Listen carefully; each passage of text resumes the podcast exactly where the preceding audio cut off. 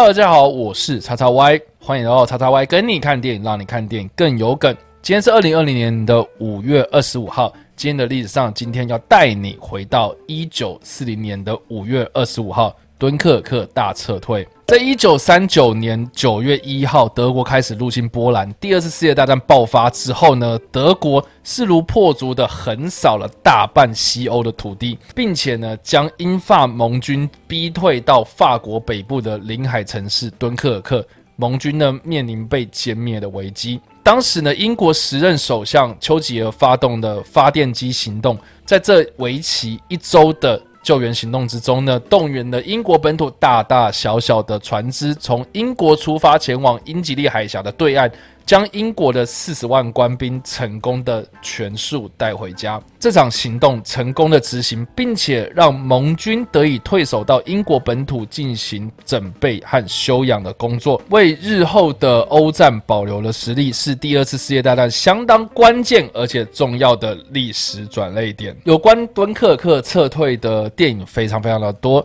包括一九五八年的敦刻尔克战役。一九六四年的敦刻尔克大撤退，一九六九年的伦敦上空的鹰，二零零七年的赎罪，以及二零一七年的敦刻尔克大行动，以及最黑暗的时刻。而其中由克里斯多夫诺兰所指导的敦刻尔克大行动呢，是在二零一七年所上映的。惊悚战争电影，我们不用把它当作是一般战争电影的形式来看待啊，因为它是一个主要在描述陆海空三方的英国士兵如何在敦刻尔克大行动这样的大时代底下呢，成功的回到英国的故事。这部电影在推出之后呢，大获好评啊，并且也在第九十届的奥斯卡金像奖上呢，入围了包括最佳影片、最佳导演、最佳原创音乐。最佳音效剪辑、最佳混音、最佳美术设计、最佳摄影以及最佳剪辑等奖项，最终呢获得了最佳音剪以及最佳混音以及最佳剪辑等三项的奖项。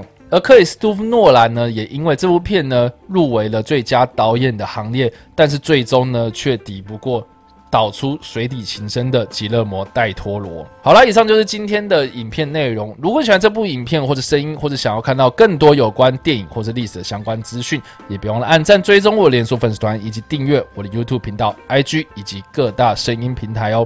我是叉叉 Y，我们下部影片再见哦，拜。